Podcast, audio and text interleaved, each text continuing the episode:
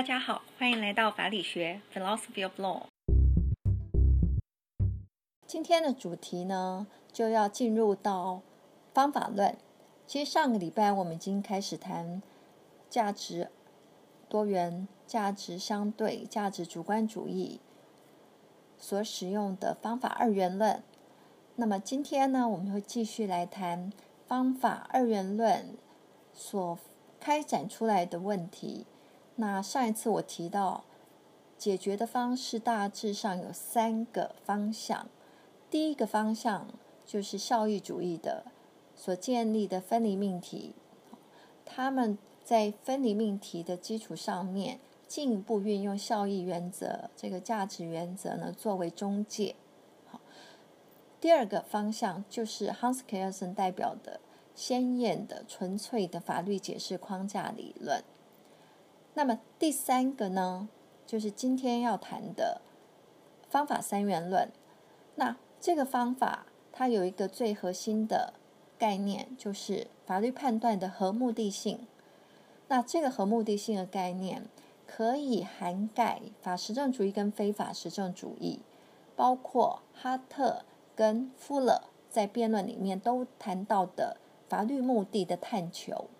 但是两个所使用的方法是截然不同。哈特跟富勒。或者是要说富勒跟哈特辩论，谁的名字放在前面都没关系。这两位的辩论呢，是当代法理学呢最重要的一个开端。然后两位其实有非常精彩的各自的法理学立场的呃说法。那哈特自然是代表分析法实证主义，这是我们上一次有仔细讨论过的。而富勒代表什么呢？富勒代表一个二战之后自然法复兴的运动当中一支相当独特的重新赋予自然法论新生命的理论。请大家先准备好 PPT 以及哈特跟富勒。在方法论上的讨论呢，我们要复习一下法学方法。所谈的三个元素，好，它也可以大致被理解为三个步骤。虽然这三个步骤其实是互相互相交涉的，很难说把它切开成三部分。这三个元素呢，复习一下，就是呃体系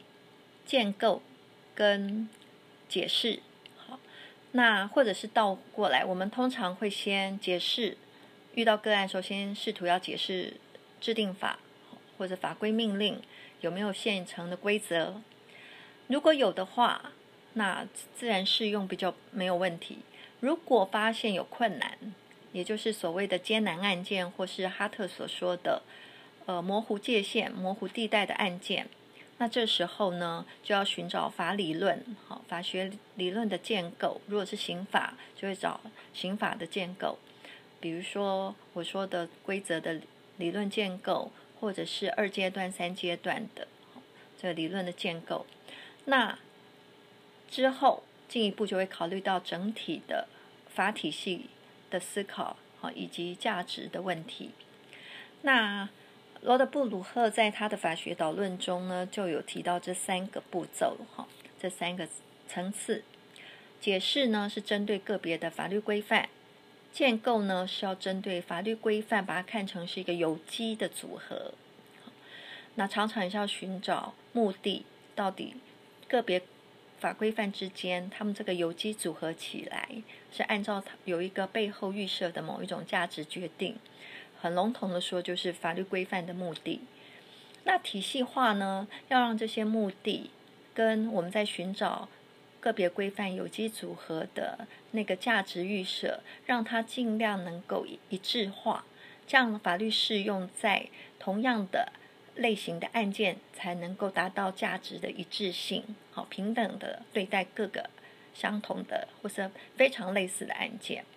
那体系化就是针对法规范整体的秩序。在这三个步骤或三个层次当中呢，我有特别强调过。影响我们做成解释、建构跟体系化思考结果，也就是具体案件的实际裁判结果实际的法律判断的结论，有两个因素造成影响。第一个就是你使用什么样的法律概念；第二个，你采取的什么样的价值。好，你怎么看这个法律规范的目的？接着我们要看，在夫勒跟哈特的辩论当中呢，出现一个以刑法为例的著名的案件。他们两个人在一九五八年的文章里面讨论了纳粹时期的一件密告者案，或告密者 （the informer case）。Informer 就是密告者，就是我们讲的廖贝亚吧？好，廖贝亚，这个廖贝亚是一个太太，她去密告她的先生。这个案件发生在一九四四年。纳粹当时呢，前线的战线呢非常吃紧。有一个军人，他有一个短暂放假回到自己家乡跟妻子相聚的机会。他跟他的妻子啊，在短短的相处时间里面，呃，他抱怨了很多希特勒的事情，然后呢，也抱怨说为什么希特勒没有被暗杀成功，以及讲了非常多他对当局的不满。在他收假回回营之后，这个妻子，其实这个妻子呢，在这一段时间里面已经跟别人在一起，而且想要离开他的先生，他就利用这个机会啊，因为一九三四年德国纳粹呢有颁布暂时的一个法律，规定说，凡是公开的诋毁、好污蔑领袖或者是纳粹党。以致造成人民对国家跟纳粹、好跟政治领袖对政治领袖失去信心，这样要受到严厉的处罚，最重的时候可以处以死刑。经过这个妻子的密告，这个先生这个军人呢，他真的被当时的纳粹军事法院判决死刑。但他在呃狱中短暂被拘禁了一段时间之后，就被发配到。战争的前线，后来战争呢，不久后就结束了。在二战之后，这个妻子呢就被依法追溯他在纳粹时期的犯罪。那这个妻子呢，后来他经过德国法院的审理，德国法院呢认定纳粹在一九三四年颁布的，好以及其他相关的。刑法的规定，这个纳粹时期的刑法规定是无效的，因为呢，哈特有特别指出来一句话，法院的理由是，这个法律本身，纳粹的法律规定本身呢，违反了一般人正常的良知跟素朴人民的心中的正义感。大家会想到那个罗德伯格的公式，对不对？罗德布鲁赫公式没有错。从这个时候，这个时期的二战之后，处理纳粹的转型正义的这些案件，所适用的一个法哲学上面的一个重要的理由，就是罗德伯格公式。但是哈特呢，他对于德国法院在当时这样的判决提出了非常严厉的批评。哈特他说，在一九四九年德国法院的这个判决里面呢，呈现法官呢是非常没有智慧的。为什么呢？因为法官的判决呢，明显的违反了法律不溯及既往原则，而法官却没有揭示他违反了这个原则。法官的判决理由里面是根据德意志的德国刑法。这部德国刑法是从一八七一年就在德意志帝国施行，直到呢战后都是有效的。换句话说，在纳粹统治期间，这部德意志的刑法典还是有效适用。法院呢，他就在他的一九四九年的判决里面呢，根据一八七一年的德意志刑法典里面的这个底下的规定。判决这个密告者这个妻子有罪。一八七一年的德意志刑法典是这样规定的：任何人非法剥夺他人的自由，都是犯罪行为。适用一八七一年的德意志的刑法典，造成了法律溯及既往。因为呢，在一九四四年，当这个妻子去密告他的先生的时候，这个妻子呢，她根据的是当时纳粹时期有效的法律，也就一九三四年，主要是一九三四年制定的。刚刚我说的，就是。嗯，如果是诋毁、污蔑领袖啊，好，或是党的领导人物，而造成国民信心动摇，这时候呢，会处以严厉的刑罚，甚至死刑。德国法院呢，他却直接的依据刚刚说的这个良知跟素朴人民的内心正义感，宣告了纳粹一九三四年的制定法无效。而改援引一八七一年德意志刑法典，它的代价呢，是为了法官为了要处罚他认为的，或是当时社会普遍认为不道德的行为，为了达到这个目的，付出了违反法律、不溯及既往原则这个代价。夫勒对这一点呢，在他的回应里面，第六百五十四页，直接提出来他的反对的意见。哈特他说，其实法官可以有别的选择。同样在这一页里面底下，他就说，一九三四年呢，如果这个纳粹的制定法被宣告为无效，这是一个最下下策的决定。显示法官并没有智慧，至少我们可以怀疑说，这个法官他没有了解分离命题。那所以呢，在他的论理方法上面所呈现的是一个呃令人怀疑的。好，这个法官他的智慧，他的方法令人怀疑。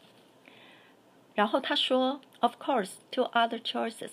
There are, of course, two other choices.” 也就是说。其实还有另外两个选择。哈特说，法官还有另外一个选择是让这个密告者不被处罚，也就是因为这个密告者他是根据纳粹当时有效的制定法密告他的先生，而他先生所受到的被剥夺人身自由，甚至差一点要被呃执行死刑。那其实是根据当时纳粹制定法哈的结果，所以法官其实有另外一个选择，就是直接判这个密告者无罪。但是这样判决呢，当然会让很多人哈，甚至也是违背了法官他的良知。那因此呢，也许很多人不会赞成宣判这个密告者无罪这样的结果。那么还有另外一个方法，哈特说，也许比较好的方法哈是另外一个，那就是法官呢在他的理由里面明白的承认，他的确是违反了法律不进呃不溯及既往原则，他适用了回溯性的法律，哈，就是一八七一年的德意志的刑法。而且呢，法官呢，他能够非常坦白的说，为了要实现处罚极端不道德、不正义的那个告密的行为，差一点使使这个军人呢丧失了生命，处罚这样的极端不道德的行为是必要的，而因此呢，牺牲了另外一个价值，也就是法律呢。法治的价值不溯及既往原则，所以要把这个道德的论证，他法官的价值的立场哈，明白的揭露出来。因为如果按照这第三种，虽然不是最圆满的，但是是哈特认为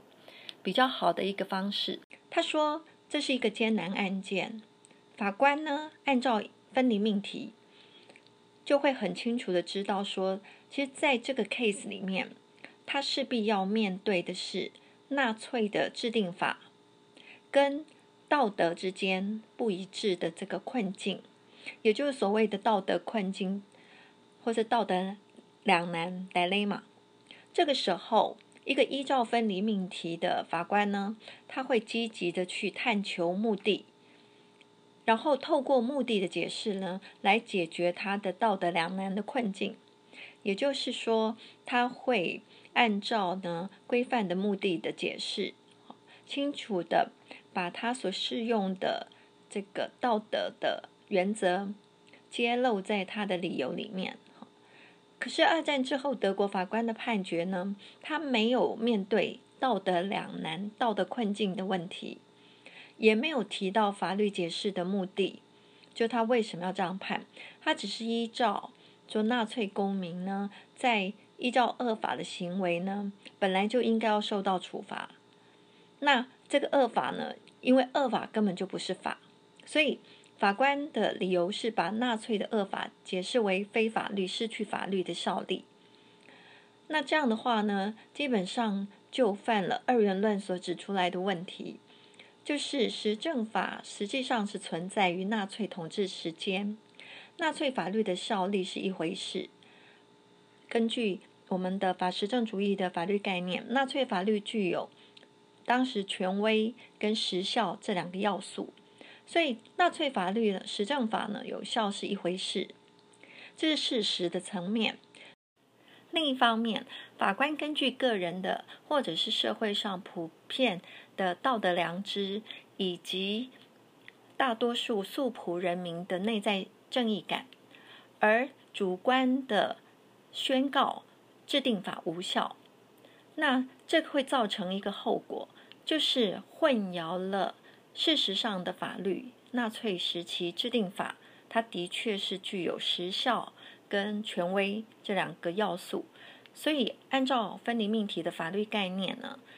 当然制定法它具有效力，这是没有问题的。而法官呢，因为介入了道德的价值的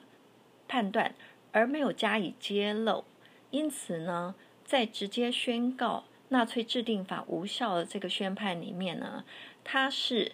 回溯的，把原来有效的变成无效，宣告它无效，而使纳粹的法律失去效力。这种溯及既往的适用法律、解释法律呢，违背的价值呢，其实也是相当具有重要性的，因为它是法治的一个基本的价值。法律不溯及既往。分离命题的另外一面，方法二元论呢，正是要凸显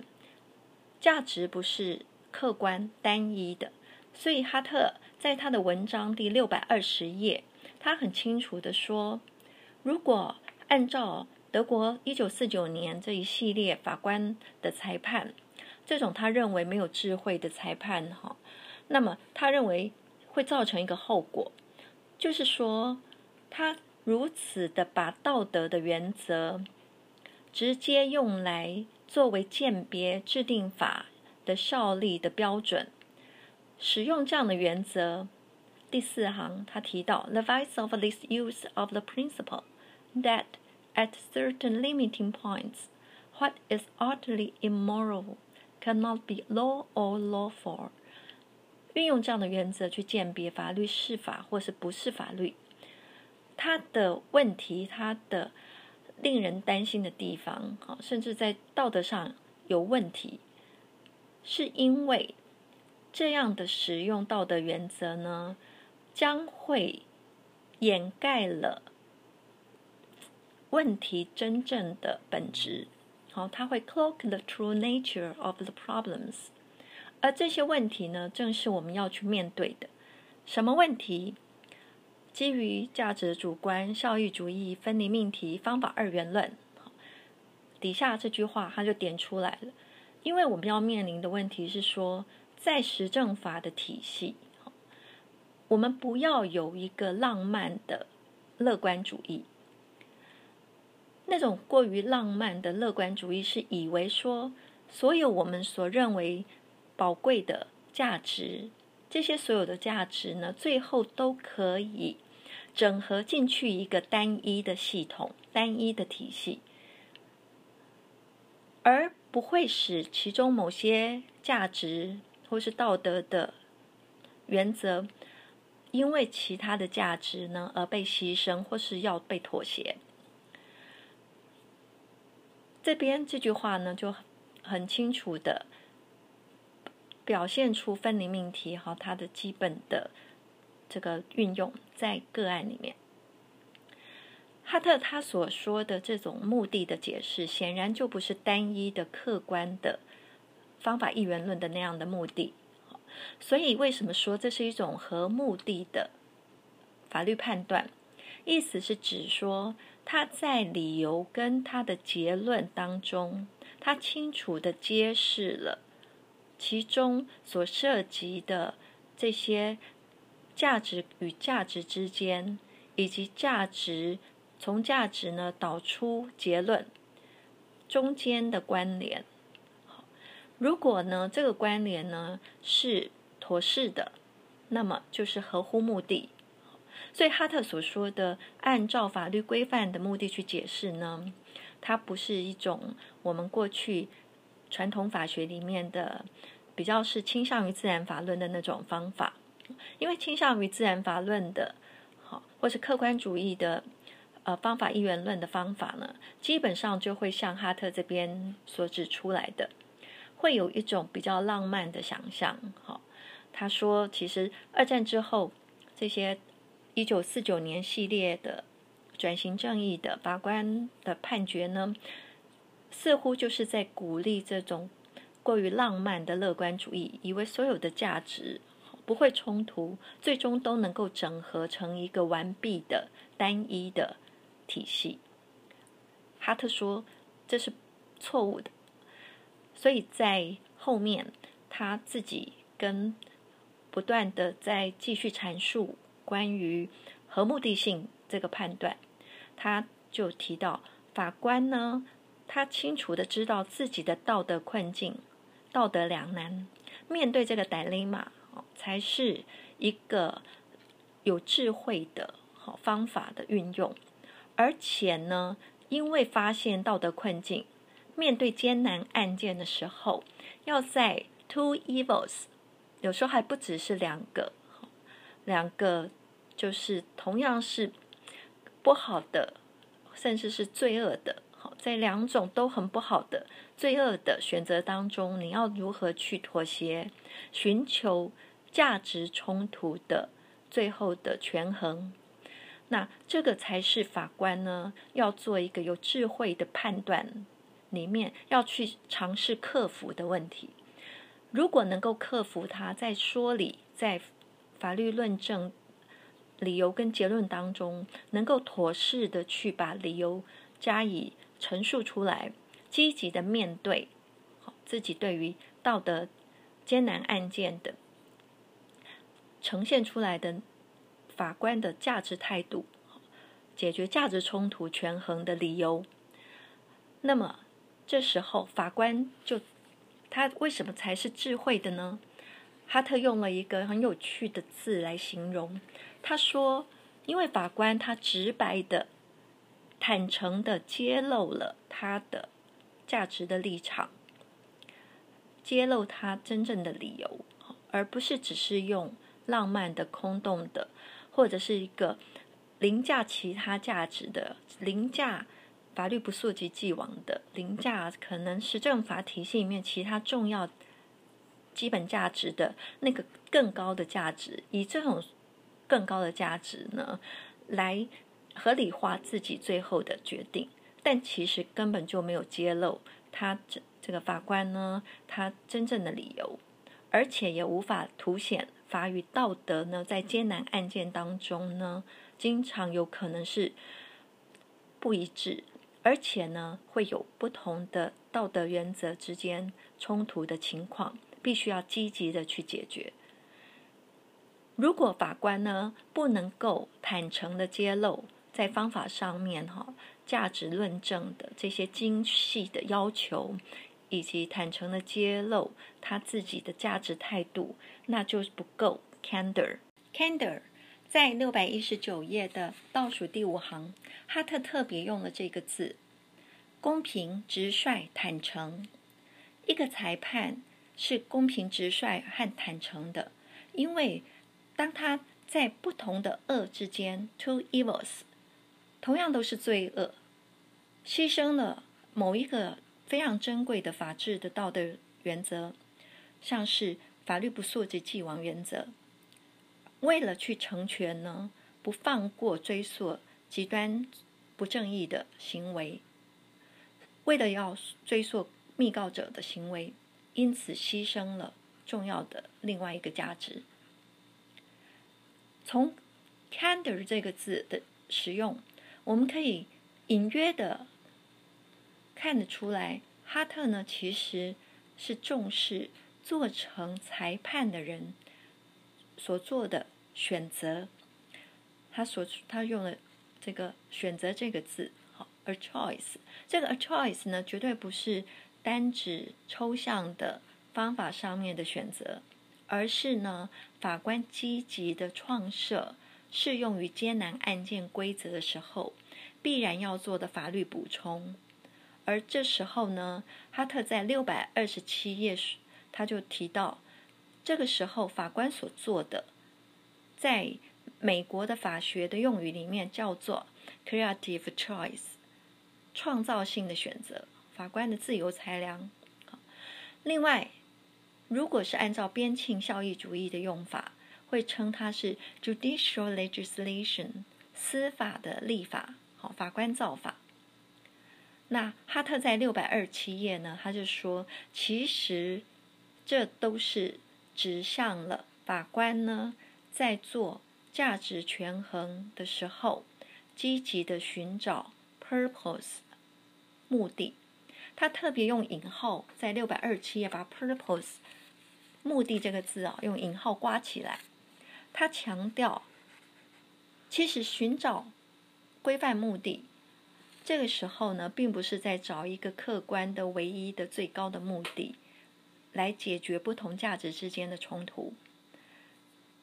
和目的性的判断呢，正好就呈现在这个时候，法官要做的积极的创造性的选择。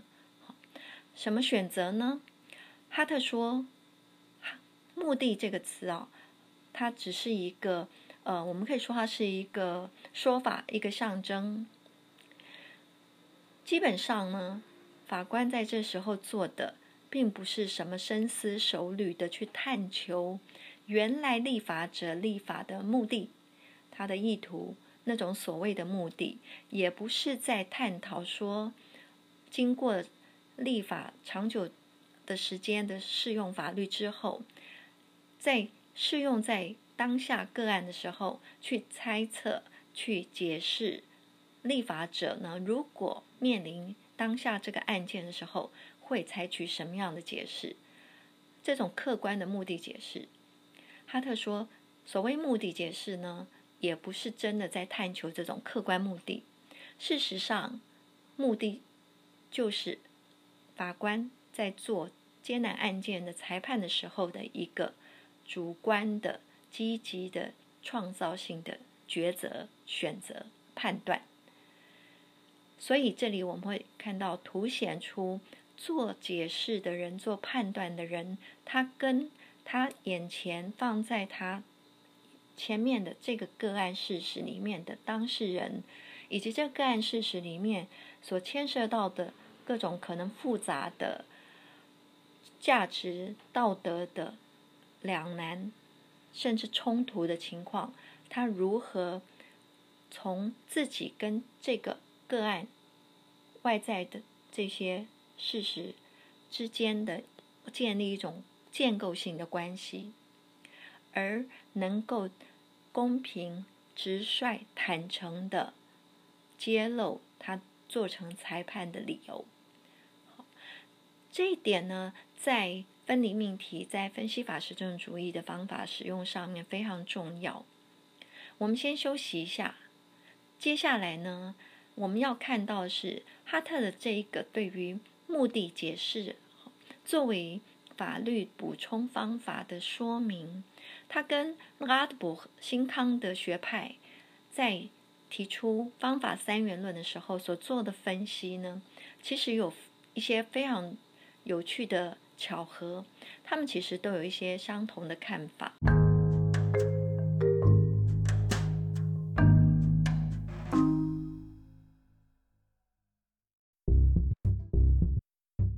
前面哈特对于一九四九年以后德国法院针对纳粹恶法的一连串的这种判决，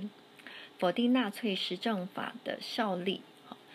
那哈特的分析呢，虽然还是有一些不完整的地方，那但是我我想并不影响哈特呢，他这篇文章借由讨论纳粹恶法德国法院判决的例子。来凸显分离命题呢，确实有它的重要性，以及方法二元论，还有这个效益主义，他们会如何去分析这个问题，在方法上的运用，确实是一个蛮好的分析。那富勒接下来在他的回应文里面，对一九四九年。告密者的案子呢，做了更深一层的讨论，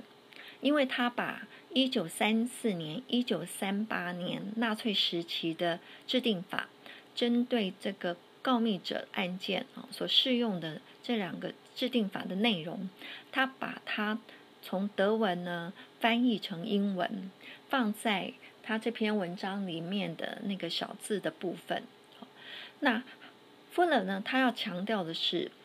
呃，对于这些纳粹时期的制定法内容，如果深入加以了解的话，不仅是就它的文意以及就它的立法目的做深入的讨论，这个时候会发现，这个法律本身真的不具备法律概念所需要具备那个最基本的正确性的要素。正确性，夫勒呢，他是。非法实证主义的重要的代表，那他所提出来的程序性的自然法，哦，有它的重要性。这个在下一次我会仔细的分析。那夫勒他在六百五十三页他的回应文里面，他翻译了纳粹一九三四年、一九三八年的这个制定法的内容，哈。那以小字呈现在这边，这里主要要强调的是。夫勒呢，他认为可以理解哈特他要呃讨论的一个重点，就是其实分析法实证主义的分离命题呢，并不否定法律跟道德之间有连结的关系。那所以哈特呢，他认为说，嗯，这个实证法跟道德之间当然会有某种交汇点。但是呢，夫勒呢，他认为哈特借由纳粹的这个告密者案件，哈，在二战之后的判决所做的分析呢，不足以说明道德两难，哈，以及他的解决方式为什么以依照法实证主义者的那个分离命题，哈的，还有。价值二元论呢的分析方法会得到比较好的解决。夫勒认为，遇到道德两难的时候，这时候在艰难案件呢，要使法律跟道德连结的方法，不是哈特所说的那种积极的创造性的选择，而是真正的去探求法律的客观的目的。所以，富勒他要强调坚决反对分离命题，因为他说探求法律目的，必然是要把法律的规则不能当做是个别的规则、个别的规范来看待，要把整个法律看作是整体性的，所以不能只重视文字的意义。所以分离命题一味的强调法律概念。也就是法律文字的意义跟道德文字意义这个意义上面的不同，这样执着于文艺哈的差异，其实就不可能可以整体性的来了解法体系。这里我们看到，对于法学方法，解释建构跟体系化思考、价值思考不同的法律概念之间，他们会产生什么样的不同的呃想法？所以福勒跟哈特他们的这个辩论，它对于我们了解法学方法的运用有非常重要的意义。那福勒呢，他强调说法体系呢要整体的来看待。那按照之前我所分析的四种的法体系观哈，大家都还有印象。夫勒呢，他比较支持的当然就是属于完毕的或是特殊完毕的法体系观，而哈特呢，相对的就是支持他的法体系观呢是比较是倾向于开放的法体系观跟半开放的法体系观。好，那富勒他在呃整个回应当中呢。主要凸显坚决反对分离命题，然后探求法律的目的，要把规则看成是整体性的，好，不能只是重视个别文字的意义。这一点确实有指出，哈特在分析的时候，他所举的那个像是交通工具啊这些例子，通常都是只是着重在那些呃文字概念的核心。以及呢，外围模糊地带所产生的所谓艰难案件的例子，那这些例子呢，它产生的原因都比较是像是 Hans Kelsen 所分析的文艺模糊、文文艺非单一，或者是说文艺跟它的规范目的明显不一致的情况。而比较少是针对法律规则、法律规范与规范之间的冲突来做讨论，所以比较不没有办法凸显出整个法体系。如果遇到规范冲突的时候，特别是凸显出道德两难、道德歹雷马，上是一九四九年纳粹恶法告密者的这个案子的裁判这种情况，他。如果不去从规范的冲突这样的例子来讨论的话，事实上是很难凸显探求法律目的的时候。其实，福勒说，我们要探求的那个目的，其实跟手段，也就是法律本身哈之间有密切的关联。所以，其实探求法律的客观目的，并没有办法好去坚守分离命题。因为这时候，所谓实然跟因然之间的二分哈区别，就不再只是字义上面的。事实上，实际上的操作根本也是不可能把它区分开来。那富勒呢？他的意思就简单的说，就是法律规则。它呢必定是整个法体系里面的一个有机的构成的成分，所以要从把握整体的法体系呢，才能够了解个别规则的意义跟它要规范的目的。所以探求目的呢，必然呢不可能坚守分离命题的方法的要求，而是呢，像是富勒所支持的，它一定是要。符合连结命题，好，它一定是要找到那个正确的客观的目的解释，这样子所构成的法律概念也就不可能呢是像哈特所说的那种，呃，只是实证法，因为实证法的法律概念呢，只重视是实证性、权威啊，还有时效，那有有没有超出实证法的？一些客观的标准呢？那福勒说，当然是有的。所以福勒他提出他的一套程序性的自然法的理论。这个我们在之后谈到自然法学说的时候，会再仔细的讨论。不过哈特跟福勒，毕竟呢，他们都还是属于在方法上面，在概念上面呢，还会在因为不同阵营的挑战呢，相还会在自我修正的学者。那。有没有今天还坚持刚性的法实证主义的法律概念的学者呢？有，而且呢还不少。现在依然主张法实证主义，而且是刚性的排斥的法实证主义，哈，exclusive legal positivism。有一位耶鲁大学的法理学教授叫做 Scott Shapiro。这边在 PPT 第五页，我有提到。呃，Shapiro 教授他是当代支持排斥的法实证主义哈 （exclusive legal positivism） 的代表。那对这一点，同学可以参考他在美国耶鲁大学的法理学呃课程。这是去年在疫情封城期间，他在美国录的。网络上公开搜寻 Scott Shapiro，然后 Jurisprudence Course，你就会看到一个 Legality 的图样。然后这是他的书的封面。然后点进去，他的第十三集，好，Episode Thirteen，他这个标题是 Why I am not an inclusive legal positivist。为何我不是包容的法实证主义者？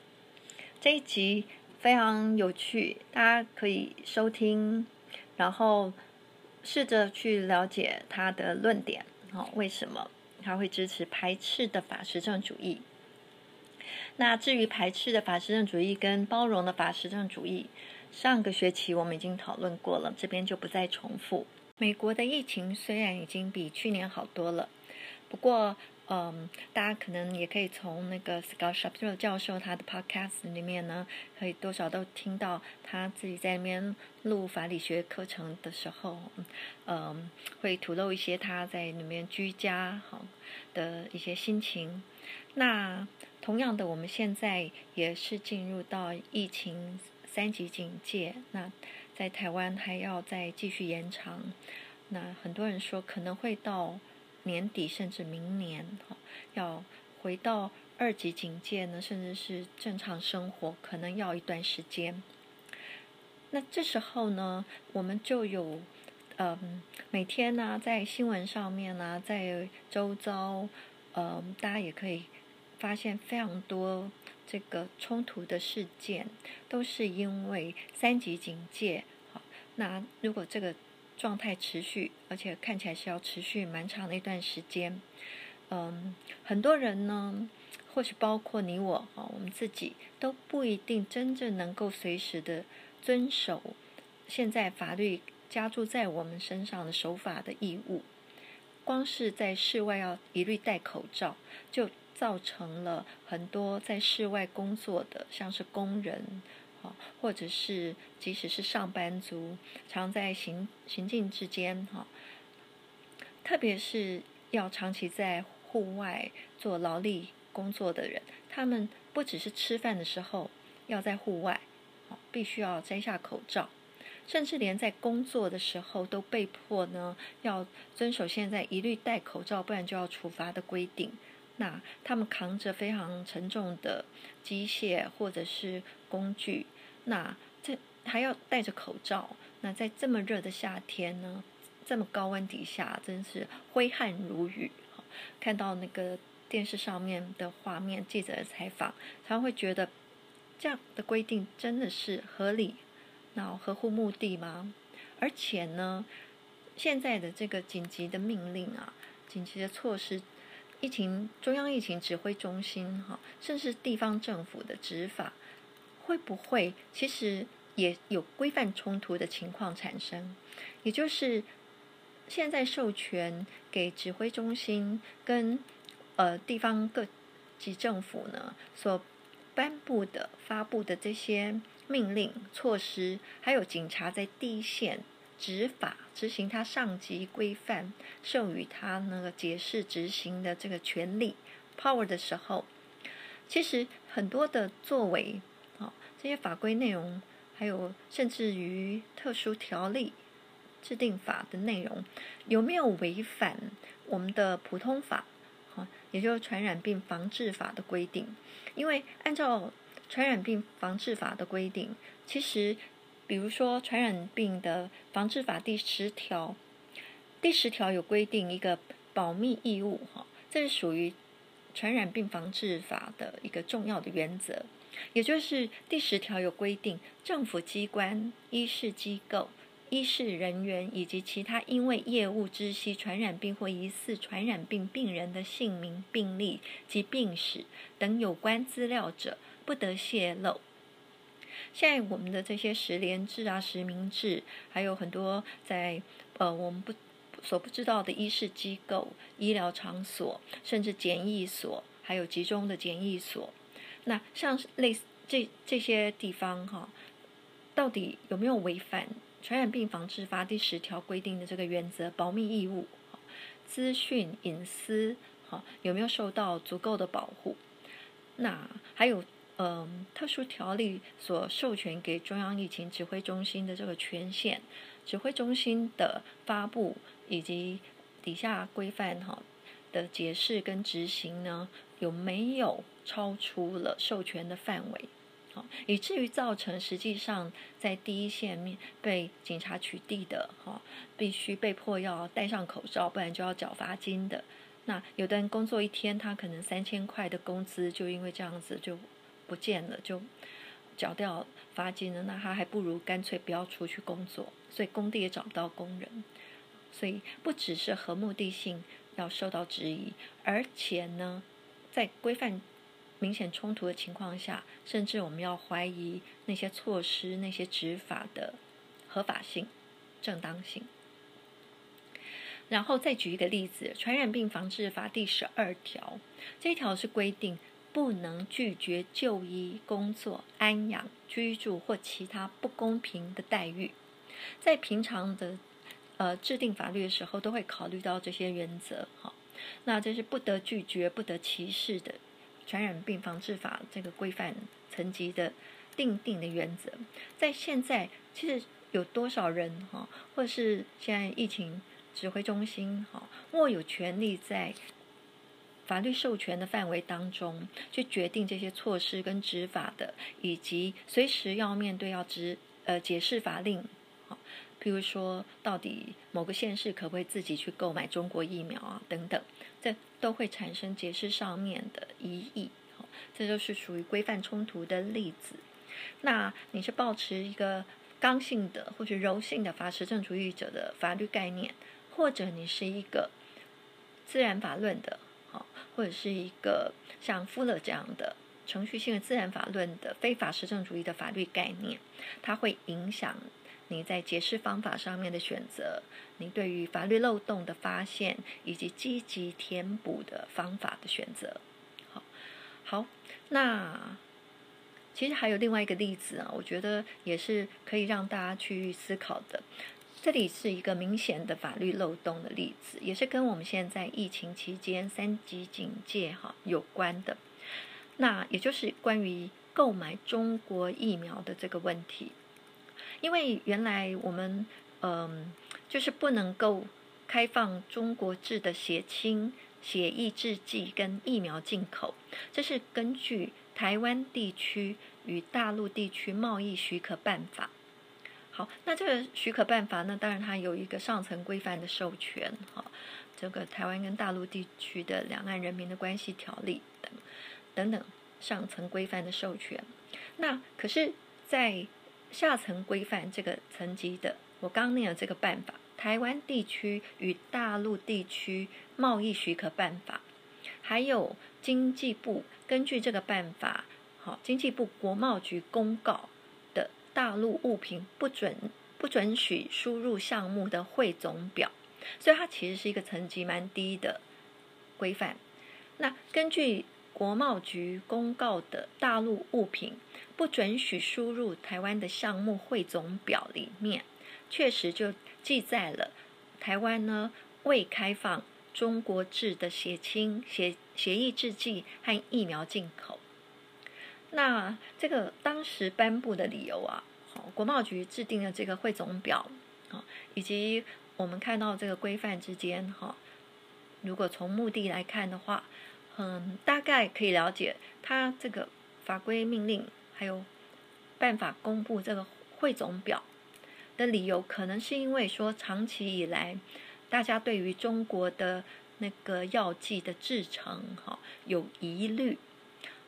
加上可能过去疫苗出现过的问题等等，所以因此呢都没有开放中国制的疫苗进口。那但是现在问题是，假设这支由德国的专利。哈以及美国的辉瑞药厂制造，那这支 B N T 疫苗，它在欧洲的生产地是比利时，在美国有生产地。那如果现在好，据说辉瑞 BNT 疫苗呢，可能会授权给中国的代理商，哈，或是中国的厂商来生产他们的疫苗。那这时候，德国跟美国药厂合作的这一支 BNT 辉瑞疫苗，它的生产地如果是中国地区的话，是在中国生产的，它算不算是？未开放，或是甚至现在政府说还不能，嗯，就还在禁止开放名单里面的那种中国疫苗呢？所以这就呃有一个显然立法没有预见的一个 indeterminacy 就出现了未决性。那这是一个真正的法律漏洞哈。那怎么去填补它呢？那当然就要按照。可能要积极的去探求，我们为什么要禁止，或是哪些可以开放？还有疫苗对于台湾目前，嗯，防疫哈，还有人民的生活跟生存跟生命遭受到比较严重威胁的情况底下，是不是真的要完全的去禁止？那在台湾目前的讨论，可能各种的意见都有。这边我只是想要以这个大家现在。在家里面远距啊，还有听着 podcast 比较有感觉的，好像搭配现在的新闻热点来举例说明。其实从不同的法律概念，然后以及不同的方法的选择，我们等一下会谈到说价值态度的影响，哈，会让我们对于到底要不要在现在这个关头，在五月、六月，哈，甚至七月。台湾的自制的国产疫苗，或者是国外输入台湾疫苗还没有办法到位，然后有紧急的第一线的医疗人员，还有警察，警察，还有很很多的都需要，尤其高龄的呃民众，他们需要紧急的、快速的、尽快的接种有效的疫苗。这个情况下，那在被呃，欧洲跟美国合作授权在中国生产的有效疫苗，那我们要不要把它认定也是属于那种要被禁止的？过去一向被禁止未开放的中国的中国制血清协议制剂和疫苗，就是是不是属于中国制疫苗？现在对这个问题有非常多的讨论，大家的意见也蛮分歧的。那甚至呢，还讨论说，如果香港现在有呃 B N T 辉瑞原厂的疫苗，那这些疫苗如果要捐给台湾或者是输出到台湾，是不是可以被允许？那指挥中心到现在所做的解释，哈，那当然这是呃可能按照现在一贯的解释，也就是从我们的那个汇总表国贸局的规定。来看中国制疫苗这个文字上呢，好像没有什么解释的空间嘛。因为呢，就算是国外的有效疫苗，但是只要是在中国的土地上，好，中国的厂商生产制造的，那当然都是中国制疫苗了。不过，文艺会不会跟规范的目的明显不一致？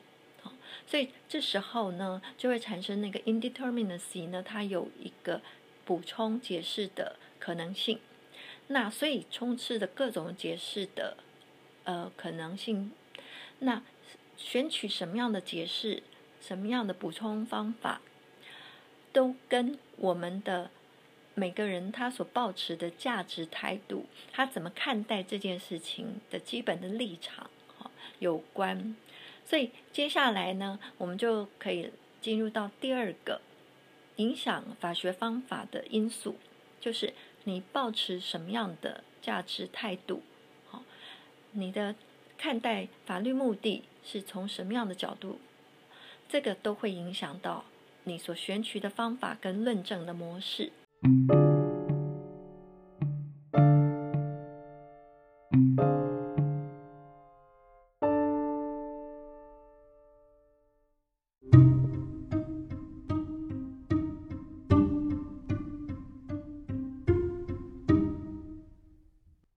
接下来第二个要素就是法的目的、法的价值。你抱持的价值态度，会影响你所采取的方法。那同样分成法实证主义跟非法实证主义。法实证主义呢，它对于探求法的价值、目的，采取分离命题，还有一整套关于实证法的味觉性的理论。非法实证主义呢，主要就是支持连结命题。过去传统的方法论主要是一元论，我们用一元论来称好价值推论的一元论，主要是针对整个中世纪经院哲学以及经院哲学的神学思想影响法学的方法论，哈里面呢的一个重要的新亚里士多德的方法论来讲的。那这个新亚里士多德方法论呢，它主要的使用的概念是来自亚里士多德的目的，自然的目的，这是一种古典的自然法论里面探求事物本质、法律的本质的一个重要的核心概念。大概在十三世纪之后，就可以看到，本来在英美或是欧陆法学一直受到整个。罗马法学和，自然法学影响，在方法上面，呃，基本上方法没有很多的发展，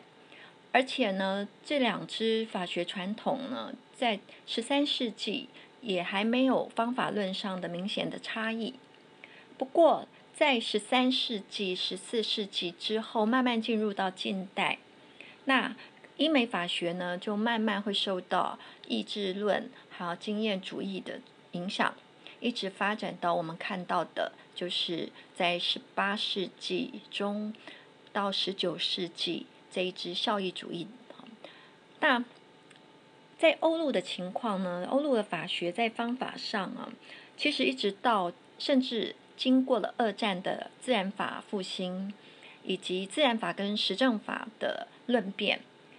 直到今天，大体上。欧陆法学其实都还是受到一种比较是自然法的方法论的影响。那这些影响跟另外受到像是效益主义、经验主义方法影响的，当然呢就是各有特色。会思考方法、会运用方法，对于法律人来说非常重要。当我们握有权利的时候，就会发现。没有运用方法，不得已的方法运用，或者是错误的方法，会导致我们所做出来的结论呢，它得不到理由的支持，就是无法建立理由跟结论之间的关系，它不会是妥适的。好，所以结论的妥适性呢，它必须借助方法论。那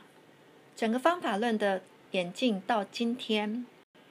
可以说我们受惠于效益主义哈提出来的分离命题以及方法二元论，使我们对于传统的方法可以有进一步的反省调整。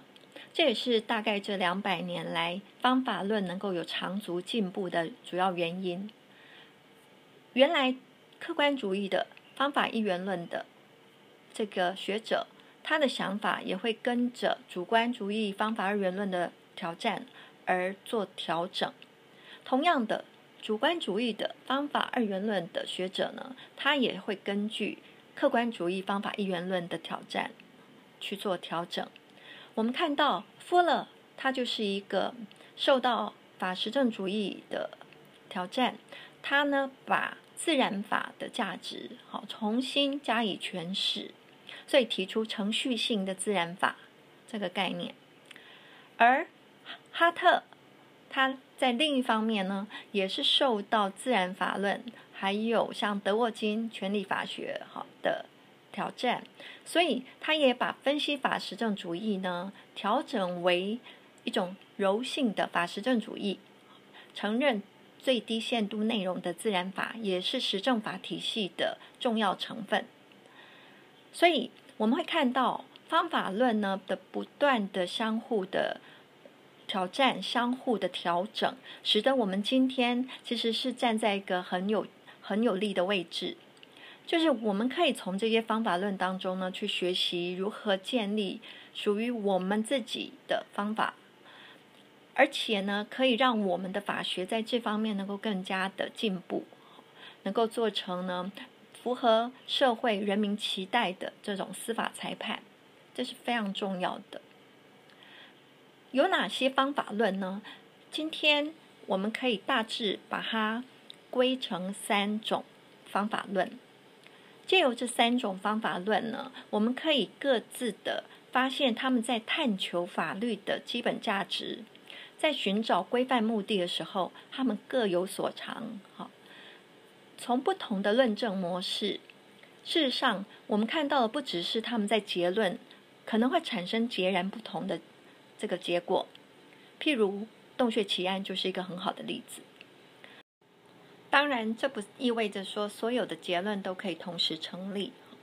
有的结论呢，它欠缺方法上面的支持，不够妥适，它就是会被淘汰；而有的结论呢，它的立论非常的坚实，它有充分的理由可以导出结论，这样子的结论就具有说服力。所以。在释字第八零三号，我们就看到了大法官解释，基本上他们在方法上、在理由上没有办法相互的说服，以至于我们看到七零八落的论证，以及呢最后的视线的结论，完全是不合乎目的。这样视线的结果没有办法解决个案的问题，同样也没有办法解决规范冲突所需要的法律补充的。这个要求，所以方法论呢，到底要怎么样来帮助我们探求法律的价值跟做成规范目的解释呢？和目的性的法律判断有一定的方法。好，那所以接下来我们就要来看三种方法论。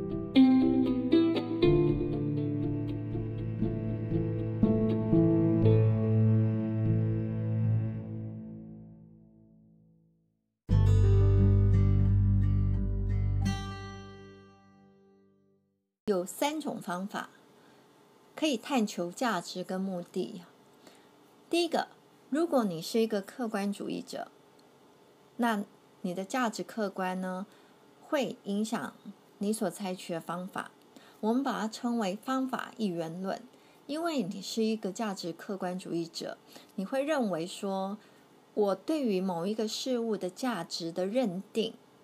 是依照这个事物 X。的性质而定，因此呢，价值本身就是客观的，而且呢，有唯一正确的答案，因为是按照你要认识的那个事物的性质来定，所以它是外在，它是客观的。第二个，如果你是一个主观主义者，因为价值主观的因素，像是效益主义，那你就会采取呢。去认定一个事物 X 的价值，是根据认识的人 Y 的主观感受而定。因此呢，价值是主观的，也没有唯一正确的答案。这是方法二元论，或者第三种新康德主义的一种相对主义。叫做方法三元论。这个相对主义呢，它具有主观的色彩，但同时呢，它也承认一些客观的理念以及事物有本质，可以根据事物的本质呢来衡量它的价值。所以，这个融合主观跟客观与。一体的方法三元论，它是这样看事物的：一个事物的 X 的价值，哈，依照认识者 Y 跟 X 之间的特定的关系而定。也就是说，价值是依附于经验的，而且有合于目的性的主观普遍性，虽然是主观的。但是呢，可以具有共同普遍性。这是方法三元论。好，接下来根据上面我们知道的法律的概念跟价值的不同，我们又可以区分四种法体系观。不同的学派、学说、法学的理论，都大致可以归为这其中的某一种法体系观。这四种，第一个把它称作开放的法体系观；第二个半开放的法体系观；第三个完毕的法体系观；第四个特殊完毕的法体系观。这个我们在上课的时候已经仔细的讲过，我也不再重复。那这边只是再重新复习，好，把它跟我们今天要讲的方法论的主题，把它连连接起来，帮助大家可以从头到尾好了解到底这整套的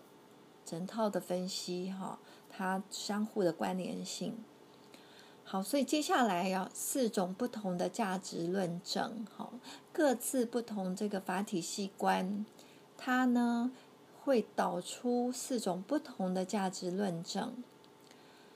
结论我写在 PPT 的第十七页。好，当然在整个论证的过程当中，我们会看到其实是有一些复杂的操作。那因为要看实际上的事实跟个案而定，好，所以。这个基本的价值论证呢是不变的，但是呢，在实际应用的时候，并不是只是知道这个论证的方法就可以很快的运用，中间会需要许多的经验的累积，哈。那特别是艰难案件，经常它的里面所需要分析的那些呃事实啊，还有牵涉到的法理。甚至要讨论什么是法规范的目的，而且还会遇到规范之间的冲突、文艺的模糊，或者是文艺跟法律规范目的明显不一致。好像这个我们上次说的三种情况造成的这个 indeterminacy 的问题。所以根据这四种不同的价值论证呢，底下。在十八页底下，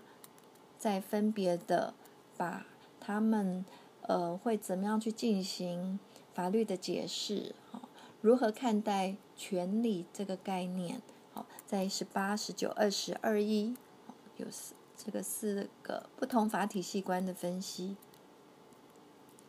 好，那这边不再重复，进入到方法论，首先。当然，我们要知道什么是方法一元论。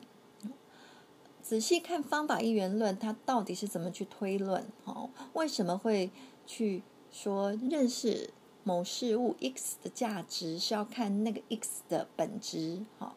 这个是什么意思？运用在推论，那推论就是语句，我们要从一个句子推论到下一个句子，最后得出结论。结论也是一个语句。那这个每个语句呢，它都有它的内容主张。那我们也把它称作它是一个命题，哦，就它的所陈述出来的内涵，哦，我们会说这个叫做一个命题。好，其实呢，外观上都是语句，不同形态的语句。好，那方法一元论的推论呢，例如。假如我说 F 这个句子，传染病毒的急剧扩散威胁了人民健康，并且造成社会不安，这是一个事实的语句。接下来，方法一元论呢，他就会认为说，从这个事实状态，传染病毒急剧急剧扩散这件事情本质上呢，就是不好的，所以。政府应该制定法律来控制，不要让传染病毒急剧扩散，以免结果会威胁到人民的健康，造成社会的不安。这样听起来好像没有错，对不对？所以呢，会把我们对于事实的评价，好转换成应然的语句，但事实上呢，并没有直接揭露为什么我会觉得 F，我会不会给予传染病毒的急剧扩散，会让我评价为是不好的，应该要避免的。甚至政府应该要制定法律来加以控制。像这里面呢，它欠缺了对 F 的评价的原则，所以如果是从 F 直接导出 N，那就是一个方法一元论的推论模式。过去大部分人都接受这种推论模式。而没有特别去注意从 F 到 N 有一个语句的转换，因为这两个语句的性质不同啊。就是上一次我说到的 David Hume Hume 说的，其实 N 这个语句规范语句，我用 N 来代表，因为就是 norm 哈。这规范语句呢，政府应该制定法律来控制疫情，其实它已经是出现了一个完全不同于 F 好。事实语句完全不同于 F 的性质，它出现了，突然的出现，但我们并不知道这个为什么政府应该要制定法律。它跟前面事实所呈现出来的状态，这中间的推论是不是过于急促？所以方法二元论呢，他对这个推论模式呢就提出了质疑，啊，认为说。不行，这种从实然直接过渡到应然语句，看起来似乎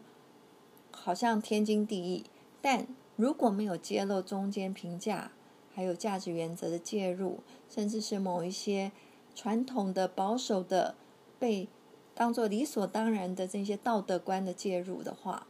那就会造成什么危险呢？最重要的一个危险，应该就是。我们将无法清楚的辨别、做成判断所摄入的价值态度和价值原则到底是什么？它有可能是激进的、非常进步的一些道德价值，譬如说，像我们在启蒙时期，好，呃，对抗专制、王权的那种积极呼吁。要保障所有人的自由平等，像这样的价值，过去并没有在实政法里面。所以，透过法律改革，透过社会的运动，可以把这样进步的道德放到制定法里面去。至少，这在启蒙或者是在相同的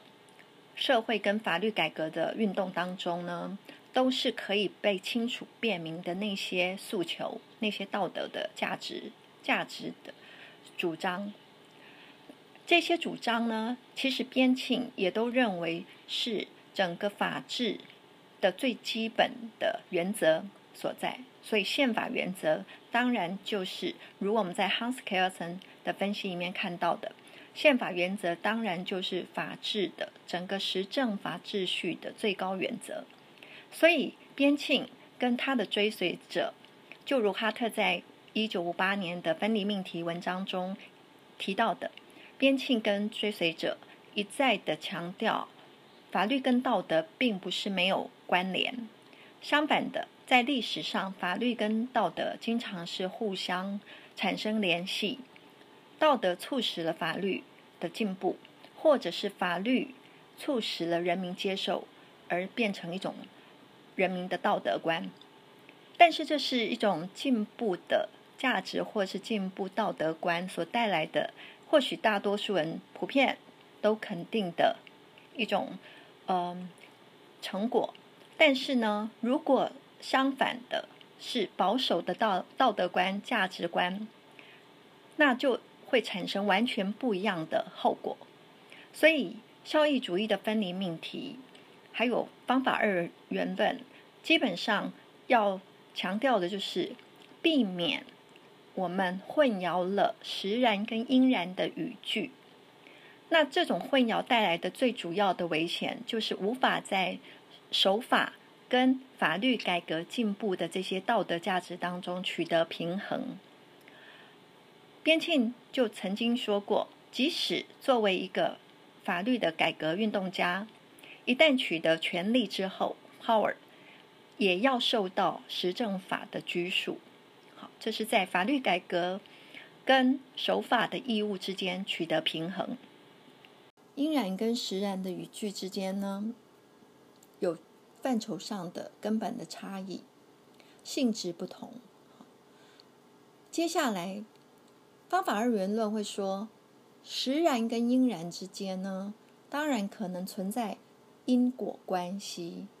例如，因为天气变冷了，所以为了保暖应该多穿衣服；或者大家都信守承诺啊，所以我也应该信守承诺。康德呢，他在谈方法二元论的时候，他坚持的一点是。实然跟应然命题的性质不同，在知识判断中，这两边要加以区分。但是呢，这两者之间要建立的联系，